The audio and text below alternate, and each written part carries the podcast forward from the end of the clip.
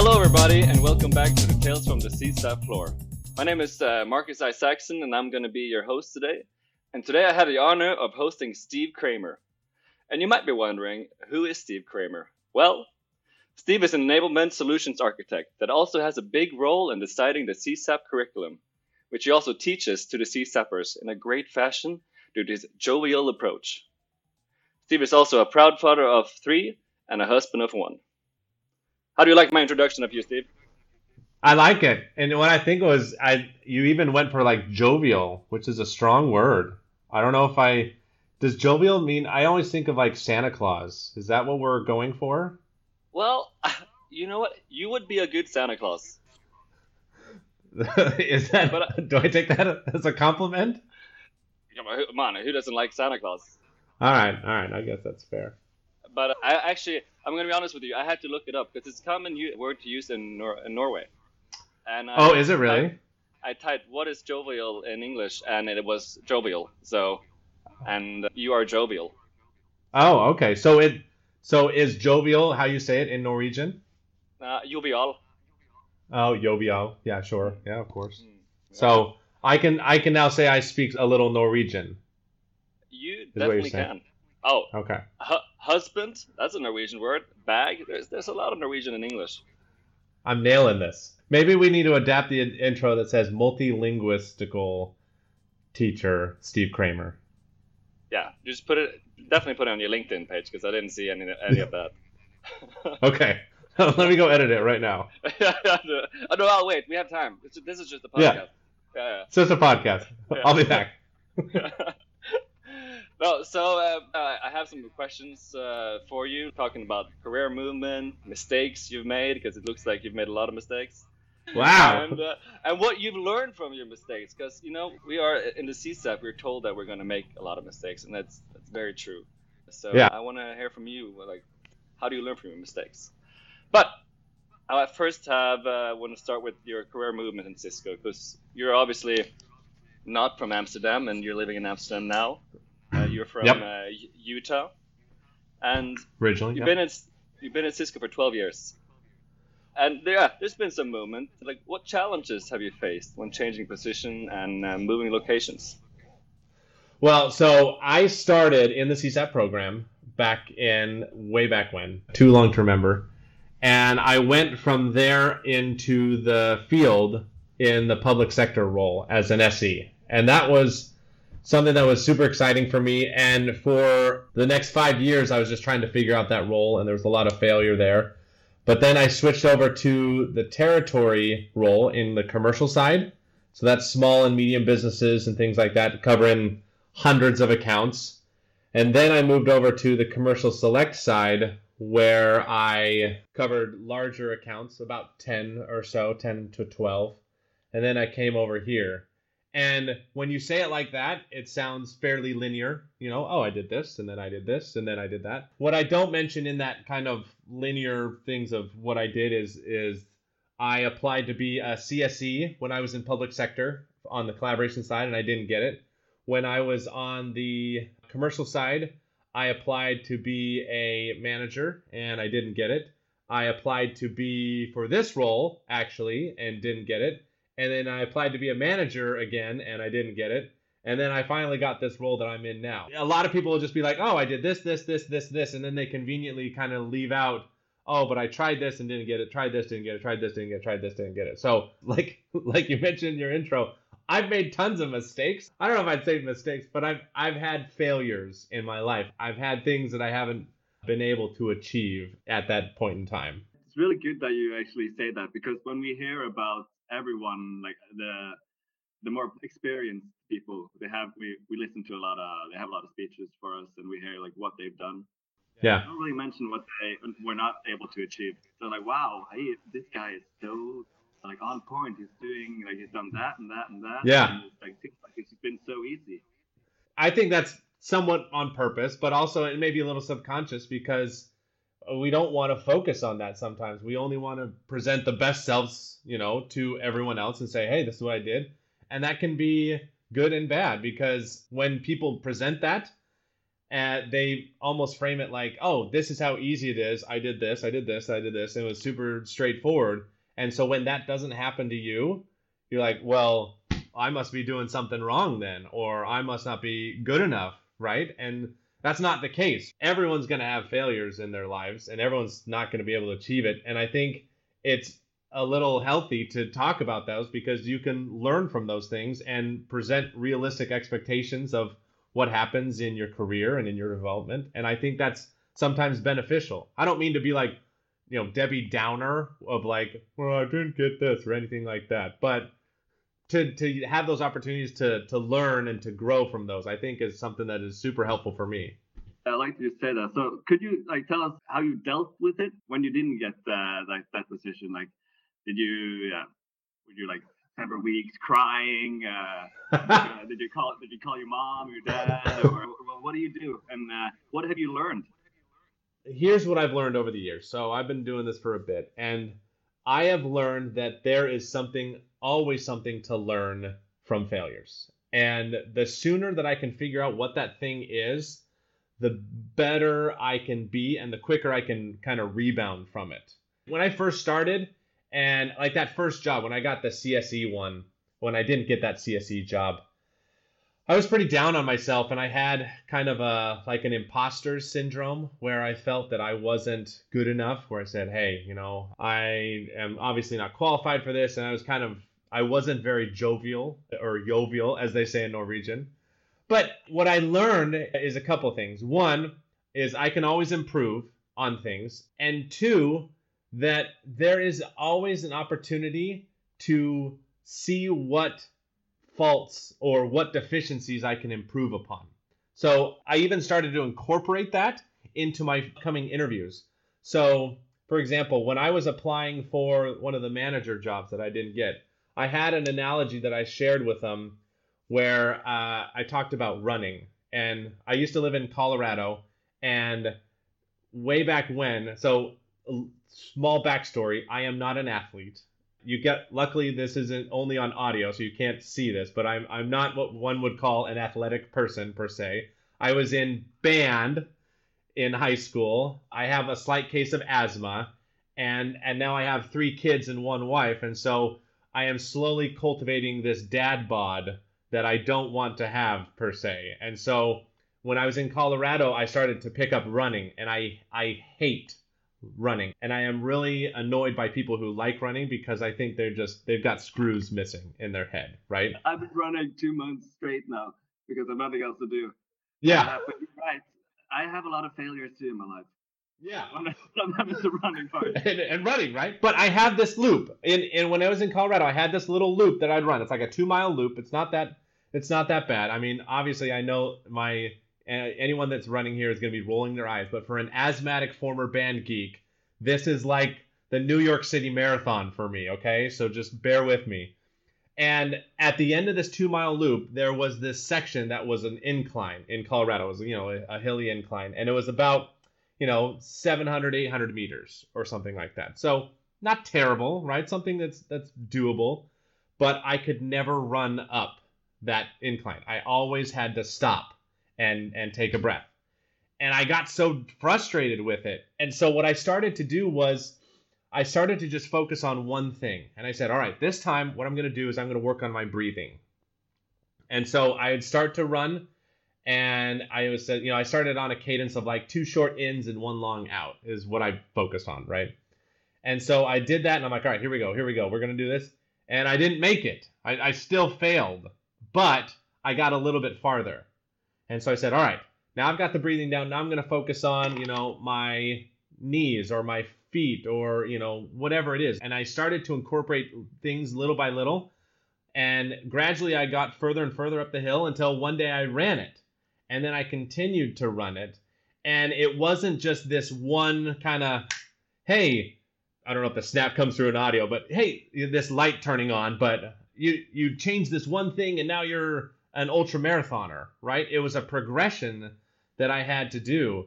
And that's something that I've taken to heart with all these failures that I've had is what can I learn? What can I add to my personal development to make me more successful in the future. It's nothing is a silver bullet. I'm not just one thing away from being this perfect Cisco specimen, right? It's a culmination of these things that I learn, and I learn well. I learn really well from my failures. And so I think that's a great opportunity for us to to assess what can I do better when I fail because if you don't fail then you're not pushing yourself hard enough. Yeah, that is what we are told from the start when we're starting in the CSAP. Like you are going to make mistakes, and if you're not making mistakes, you're not really trying. So I, I made a ton of mistakes. Yeah. Talking to partners, said stuff I shouldn't have said, given prices I shouldn't have given, you know, and like it, it's Yeah. not yeah, it's not an A to B lesson. It's kind of an A to C. It takes there's a lot of steps. Uh, after a while, you you learn. Yeah, but it, I think that's part of it too is understanding how to learn from those mistakes. Like for example, when I was younger, I I grew up in Utah, best snow on the earth, right as they say in their license plate holders.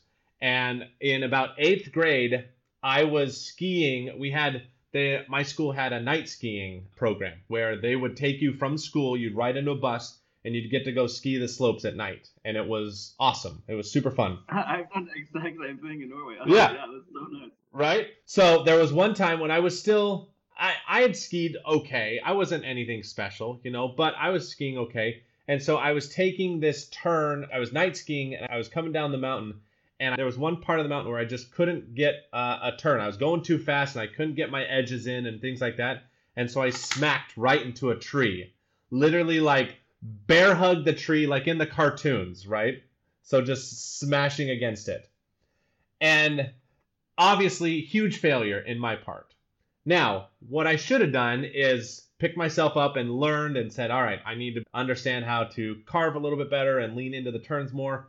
What I did instead is I said, skiing sucks. I hate it. And I gave it up for 10 years or so. And I didn't pick it up till I was back in like college or something like that. And then when I got back on the slopes finally, I realized how much I like skiing and all of that time that I had missed because I hadn't learned from my failures, right? And so I was really frustrated with myself.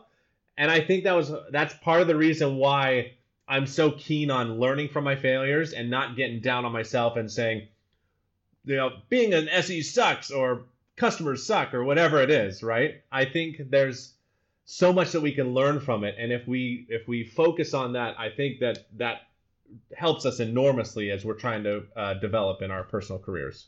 Yeah, actually, funny story from uh, like my side as well. Like, very very competitive, and I I did uh, competitive competitive skiing, and I really hated when I lost. Yeah. Uh, and sometimes I would fall uh, after like in the mid, mid of the run, and I would get so angry that I would throw my poles away. Yeah. And one time the poles ended up in the tree. so I had to climb up the pole and get climb up the tree and get the pole. Uh, so the embarrassment was even bigger, and I kind of just learned like, okay, you're not gonna you're not gonna win every time. Sometimes you're gonna fall.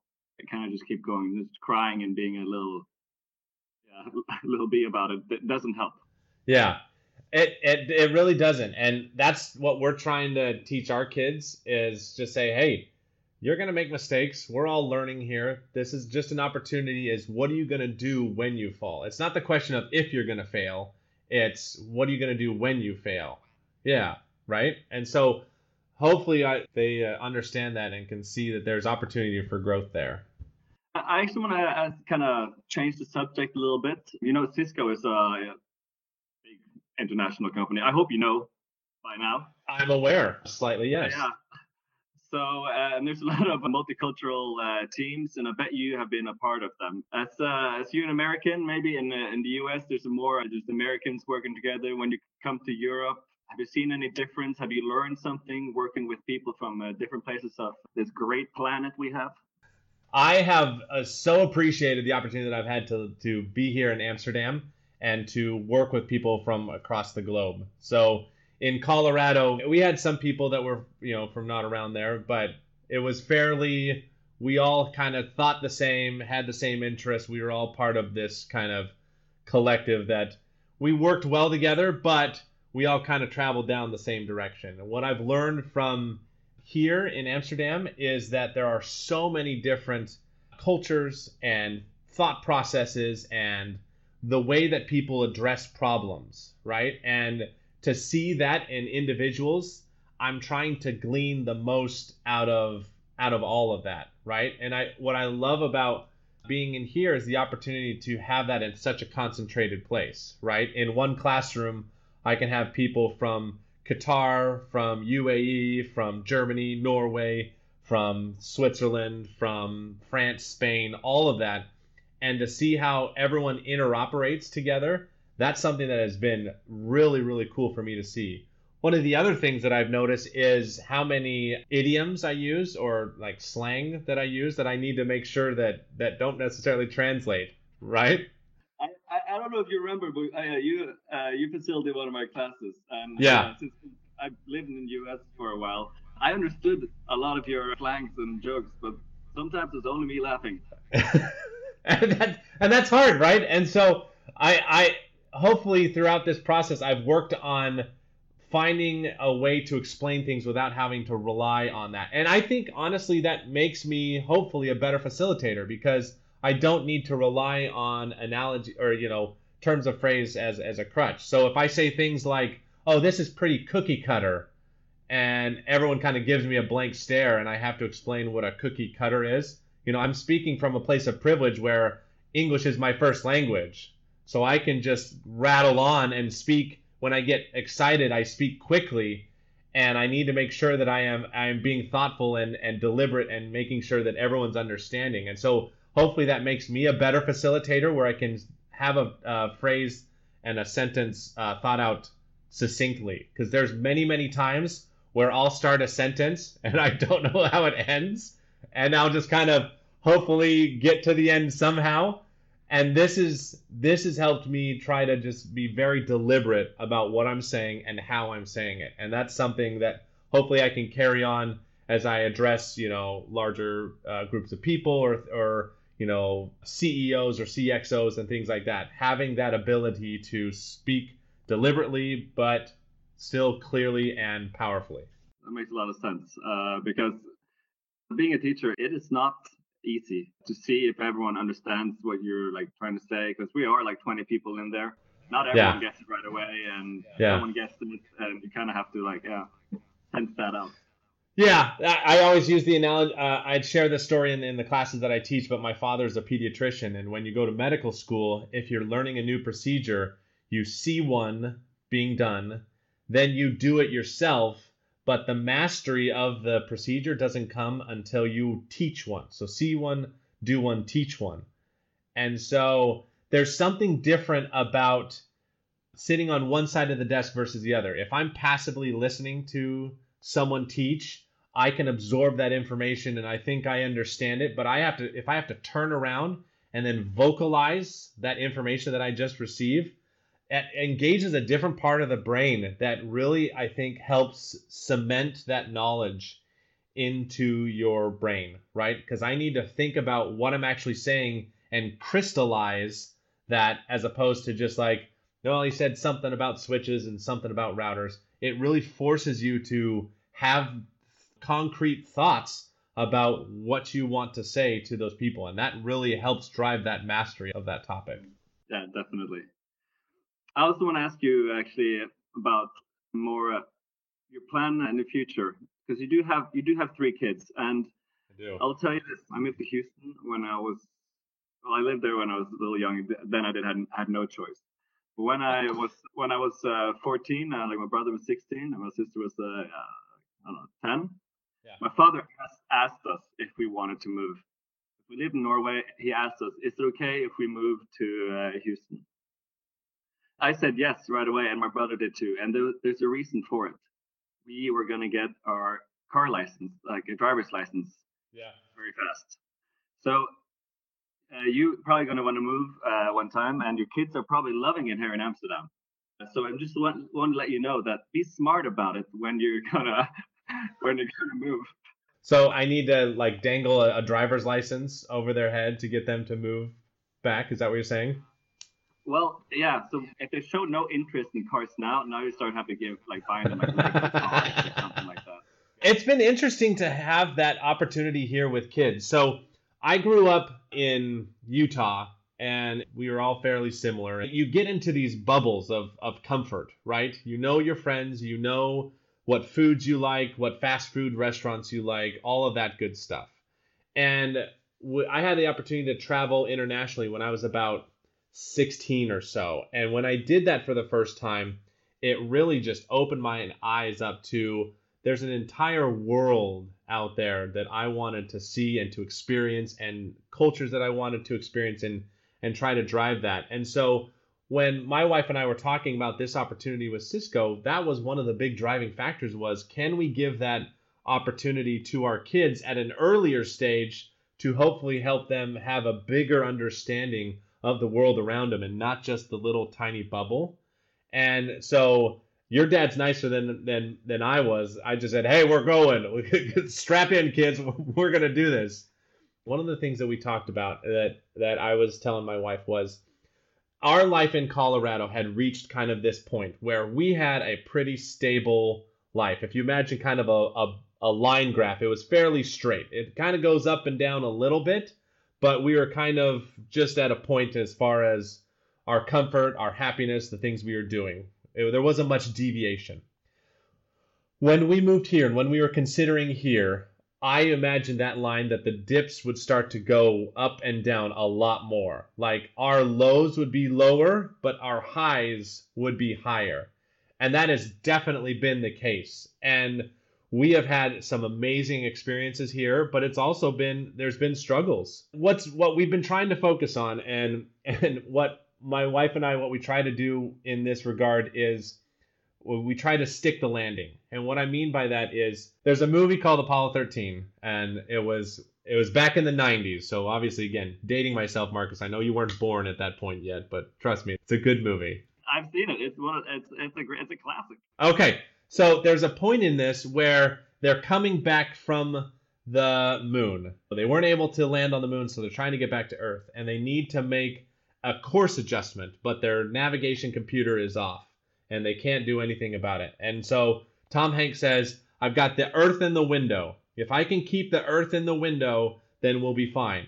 And so they hit the burner, and it goes just crazy, and the it the capsule shaking all over the place, and it's going nuts, up, down, up, down but then they end up with the earth in the window. And so I always tell my wife, I said, look, we just got to end up with the earth in the window. If we, you know, we can have all of this craziness and we're going to have ups and downs and, and everything like that. But if we end up with the earth in the window, we're going to be okay. And that's kind of a guiding philosophy that we've had while we've been here. And we've definitely, we've gone up and down and all around, but we've had the earth in the window. So hopefully that works out. that makes, that makes a lot of sense we we kind of just said it takes one year to it's going to be one year that's kind of weird or uh, a lot of ups and downs and after that uh, it's going to be a lot better. Yeah i bet. That was kind of true. You know what? I've had a great conversation with you. I th- hope the listeners uh, will find this quite interesting. Uh, i want to thank you a lot for uh, taking your time to join uh, the tales from the CSAP floor. Thank you so much. Thanks marcus. Appreciate it